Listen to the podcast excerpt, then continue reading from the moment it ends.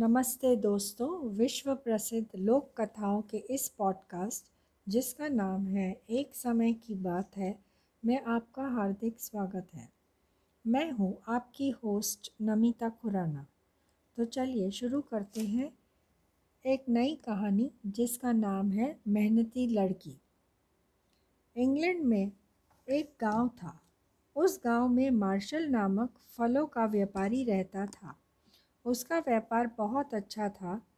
Martial का बेटा Thomas पढ़ लिख कर अपने पिता के व्यवसाय में हाथ बटाने लगा था।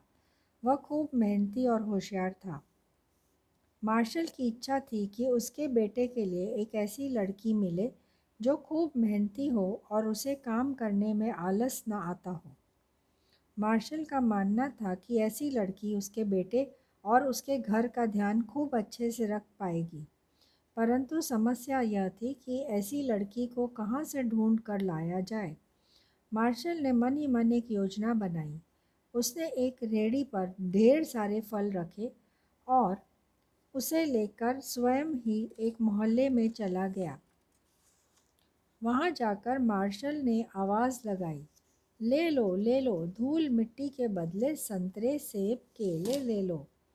ले लो, बिना पैसे के फल ले लो।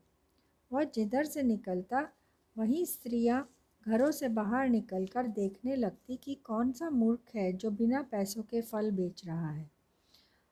अनेक स्त्रियाँ आपस में खुसर पुसर करने लगी कि शायद यह लोग, ये तो कोई बेवकूफ़ बना रहा है। हो सकता है कि इसका कोई और मकसद हो।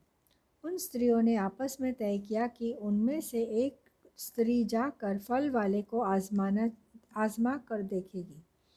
एक स्त्री ने फल वाले के पास जाकर पूछा, भाई, यह धूल मिट्टी का क्या चक्कर है? कितनी धूल मिट्टी के बदले में तुम फल दोगे और वो भी कितने?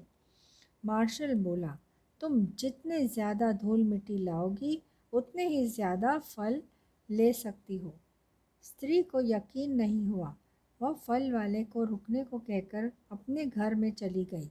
उसने जल्दी जल्दी घर में झाड़ू लगाया कोनों में से मिट्टी निकाली और फल वाले के पास पहुँच गई।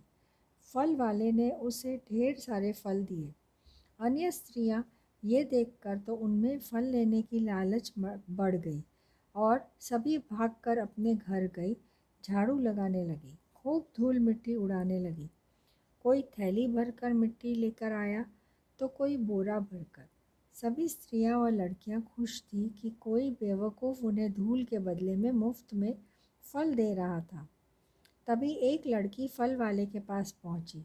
फल वाले ने देखा कि वह खाली हाथ आई है तो उसने पूछा, क्या तुम फल नहीं लेना चाहती? उस लड़की ने अपने हाथ में से एक रुमाल निकाला, जिसमें मुश्किल से दो चुटकी धूल थी और बोली, श्रीमान जी, क्या इतनी धूल में भी आप कोई फल दे सकते हैं? मार्शल बोला हाँ हाँ क्यों नहीं? तुम जो फल चाहे ले सकती हो। पर पहले मुझे यह बताओ कि क्या तुम्हारे घर में सिर्फ़ इतनी ही धूल निकली?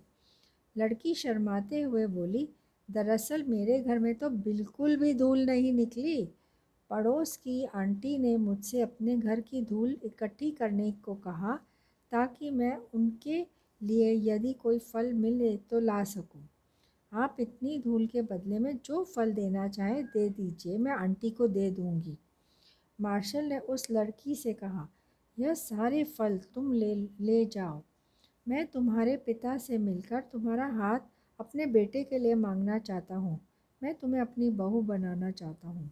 लड़की ने अपने घर की ओर इशारा किया और शर्माती हुई घर में घुस गई। मार्शल ने उस लड़की को अपनी बहू स्वीकार कर लिया।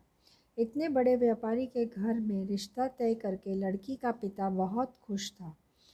इधर मार्शल बहुत खुश था कि उसे इतनी मेहनती और होशियार लड़की बहू के रूप में मिल रही थी, जिसके घर में से एक चुटकी धूल भी न मिल सकी।